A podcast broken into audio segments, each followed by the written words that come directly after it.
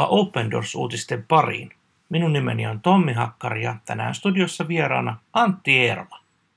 Tänään koronaepidemian aikaan pääsemme tutustumaan Pohjois-Afrikan kristittyjen elämään. Siellä nimittäin tämä koronapandemia on saanut aikaan sen, että on entistä vaikeampaa tutustua toisiin kristittyihin, kokoontua. Suku, perhe ja yhteiskunta tutkivat erityisen tarkasti, että missä ihmiset liikkuvat ja mitä he tekevät. Tämä vaikeuttaa kristittyjen elämää entisestään. Islam oli nuori tyttö, joka halusi löytää elämäänsä vastauksia. Hän etsi niitä internetistä. Ja hän totisesti löysi, nimittäin hän löysi elävän seurakunnan ja yhteyden Jeesukseen. Tiesitkö, että islamin kaltaisia ihmisiä, jotka kokevat vainoa uskonsa tähden, on peräti 260 miljoonaa. Open Doors tekee työtä, että heillä olisi helpompaa uskoa ja että he saisivat apua ja oppia lisää Jeesuksesta. Vaarallinen totuus. Koronaepidemia on osoittanut, että yhteys sosiaalisessa mediassa voi toimia pelastavana oljenkortana, kun joudumme eristyksiin. Muslimimaassa elävälle islamille Jeesuksen etsiminen ja yhteyden luominen kristittyihin oli kuitenkin vaarallinen valinta. Juuri sairaalasta vapautunut nuori musliminainen etsi kännykällään tietoa Jeesuksesta. Se oli vaarallista. Lähipiiri saattaisi hylätä naisen, jopa tappaa, mikäli he saisivat salaisuuden selville. Islam löysi kuitenkin etsimänsä. Kuten Jeremia kirjoitti vuosituhansia aiemmin, koko sydämestänne te minua etsitte, ja minä annan teidän löytää itseni, sanoo Herra. Islam ajatteli olemansa koko Pohjois-Afrikan ainoa kristitty. Alueella elävien muslimitaustaisten uskovien salainen verkosto kasvaa kuitenkin jatkuvasti. Onneksi se löysi hänet. Miksi minä? 15-vuotias Islam joutui sairaalahoitoon itsemurhayrityksen jälkeen. Kotona oli ollut pitkään vaikeaa ja Islam pakeni tilannetta ottamalla yliannostuksen lääkkeitä ja viiltämällä ranteensa auki. Isäni oli hylännyt meidät toistuvasti, eikä kohdellut äitiäni hyvin. Hän oli väkivaltainen, väkivaltainen Islam kertoo. Islam vietti sairaalassa kaikkiaan kaksi kuukautta. Eristyksissä ollessaan hän alkoi pohtia elämäänsä ja sitä, mihin todella uskoi. Muslimikodin kasvattina hän ei käytännössä tiennyt kristinuskosta mitään. Vuosia aiemmin nähty pätkä kristillistä TV-ohjelmaa oli kuitenkin tehnyt vaikutuksen – Sairaalahuoneessa oli ikkuna. Yhtenä yönä näin siinä kuun. Sitä katsellessani kysyin Jumalalta, miksi minä? Miksi loit minut? Jos todella olet Jumala, osoita se minulle. Hämmästyttävää kyllä. Juuri seuraavana päivänä lääkäri antoi Islamille luvan lähteä kotiin.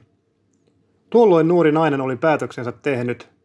Hän etsisi lisää tietoa Jeesuksesta netistä – näin Facebookissa minulle ennestään tuntemattoman sivun, jonka nimessä mainittiin kristityt sekä kotimaani. Ajattelin, että ehkä se oli merkki. Klikkasin itseni sivulle ja lähetin viestin. Halusin nähdä, mitä tapahtuisi. Epäilys. Voisi olettaa, että islamin yritys päästä yhteyteen maansa kristittyjen kanssa olisi otettu innostuneena vastaan kristittyjen keskuudessa. Kristittyjen ensireaktio oli kuitenkin epäilys – Islamin profiilitiedossa korostui hänen islamilainen uskonsa ja maassa vaikuttavan väkivaltaisen islamin pelko hermostutti maan vähemmistökristittyjä.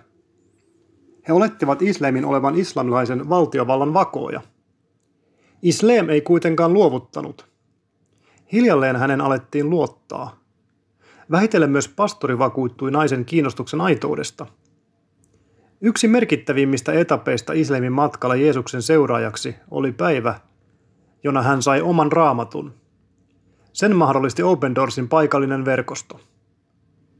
Open Doors tukee verkostoa, jossa toimivien kristittyjen tehtävänä on luoda yhteys Jeesusta netin tai sosiaalisen median kautta etsiviin.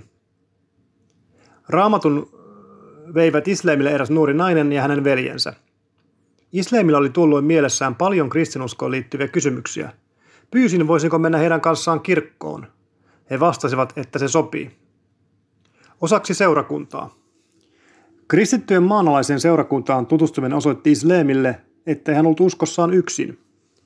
Kirkossa oli mahtavaa. Tuntuu kuin pastori olisi vastannut juuri niihin kysymyksiin, joita olin jo sairaalassa, sairaalassa pohtinut. Sinä päivänä minusta tuli kristitty, Islem kertoo. Islem oli nyt löytänyt hengellisen kodin, Jeesuksen antaman rauhan sekä yhteisön, johon kuulua. Hänen kääntymyksensä jäi kuitenkin salaisuudeksi hänen omalle perheelleen. Islemia pelotti, mitä tapahtuisi, jos hänen isänsä saisi tietää tyttärensä uskosta. Erään kerran Islem oli jo kertomaisillaan asiasta isälleen. Islem tiesi, että häntä pidettäisiin petturina. Pohjois-Afrikassa islamista pois kääntymisen ajatellaan tuottavan koko perheelle häpeää – Avoimesti kristityksi kääntyneiden kohtalolla on luopion leima, josta seuraa hylkääminen, vankeus ja jopa tapetuksi tuleminen.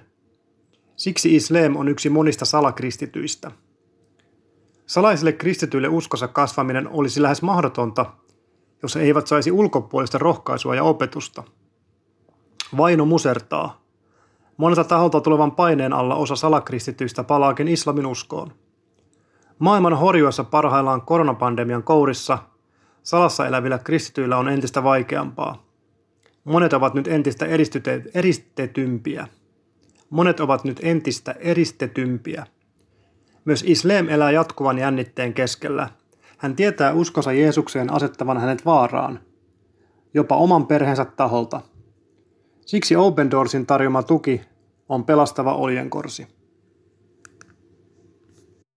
Tuossa alussa, kun mainitaan, että yhteys sosiaalisessa mediassa voi toimia pelastavana oljenkortena näin koronaepidemian aikaan, niin mitä ajatuksia sulle, Tommi, on herännyt tässä niin sanotusti koronakriisin aika, aikana suhteessa myös vainottuihin kristittyihin? Mielenkiintoinen kysymys. Sosiaalinen media ja ylipäätänsä se, että voimme olla yhteysissä toisiimme, on erityisen tärkeää niinä aikoina, joina nyt elämme. Emme voi kokoontua Suomessakaan yhteen normaaleihin seurakuntatilanteisiin, emme voi yhdessä koontua rukoilemaan. Ajattelen näin, että tässä on aivan pienen pieni maistiainen siitä, missä paineissa tavallaan vainotut kristit joutuvat elämään. He eivät voi kokoontua, he eivät voi tutustua toisiinsa, lukea raamattua, rukoilla yhdessä. Sosiaalinen media on hyvä tapa pitää yhteyttä ja toivon todella, että tästä koronakriistä jää jälkeen se, että uskovat ovat löytäneet tämän kanavan, millä voivat olla yhteyksissä ja kertoa ensisijaisesti evankeliumme eteenpäin. Tuossa hienosti huomaa, kun ihminen sydämestään etsii Jumalaa. Tässä Islam kyselee Jumalalta, että miksi minä? Miksi loit minut? Jos todella olet Jumala, osoita se minulle. Ja myöhemmin sitten tosiaan selviää, että Jumala kyllä vastaa, kun häntä sydämestään oikeasti etsii. Näin se on. Se on lohdullista huomata, että inhimillisesti katsottuna mahdottomissakin tilanteissa Jumala todella tekee sen työn, pelastaa meidät iankaikkisesta kuolemasta aina taivaan kotiin. Se on todella upeata ja Islam on tästä hyvä esimerkki. Tuosta, tuosta tuli mieleeni, kun Islam yritti päästä yhteyteen maansa kristittyjen kanssa siinä alussa, niin Oletko muuten koskaan ajatellut, että miltä se tuntuisi, jos ei voisi luottaa alussa siihen, että onko toinen aidosti kääntynyt kristityksi? Että jos hän onkin vaikka islamilaisen valtiovallan vakoja. Tämä sama teema toistuu oikeastaan lähes poikkeuksetta hyvin usein vainottujen kristittyjen elämässä.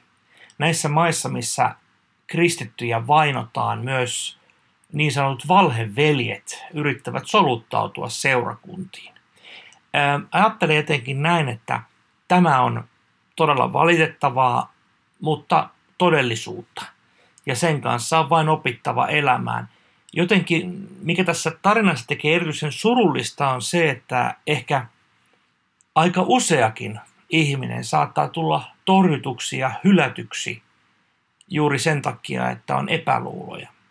Mutta kaikille etsijöille, jotka kokevat seurakunnassa ähm, jonkinlaista epäluuloa tai eivät ole heti päässeet mukaan tavallaan siihen kulttuuriin, niin sanon, että Jeesus on kaikkia ihmisiä tärkeämpi. Eli, eli ajattelen näin, että silti vaikka on vaikeaa, niin, niin kuin islamin kaltaisesti, niin tästä voimme oppia, että rohkeasti mukaan ja sitkeästi seuraamaan Jeesusta.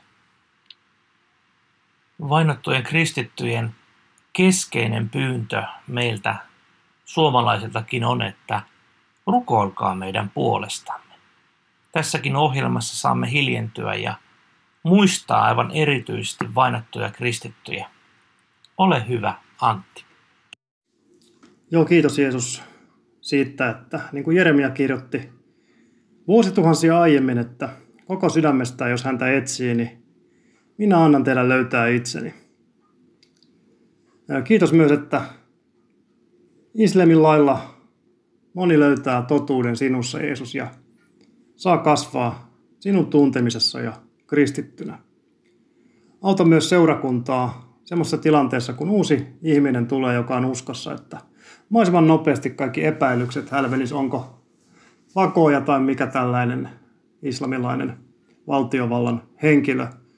Ja tämmöiset väistyisi mahdollisimman nopeasti epäilykset ja ihminen pääsisi kasvaa seurakuntayhteydessä. Ja auta myös koronan, koronaepidemian tuomaa tilannetta näissä vainotuissa seurakunnissa ja vainottujen kristittyjen elämässä, koska he ovat entistä eristyneimpiä, eristetympiä nyt ja muutenkin on paljon vaikeampaa ja kaikkea tämmöistä, niin auta, auta näitä vainottuja kristittyjä tässä koronapandemian keskellä ja ja, ja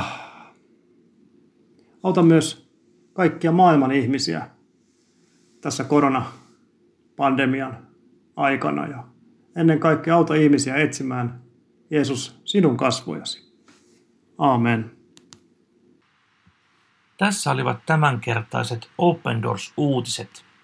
Tiedäthän, että voit tilata ilmaisen Open Doors-lehden osoitteesta opendoors.fi kautta liity. Ja lehden mukana toimitamme myös rukouskalenterin, jossa voit rukoilla joka päivä vainottujen kristittyjen puolesta. Kuulemiin.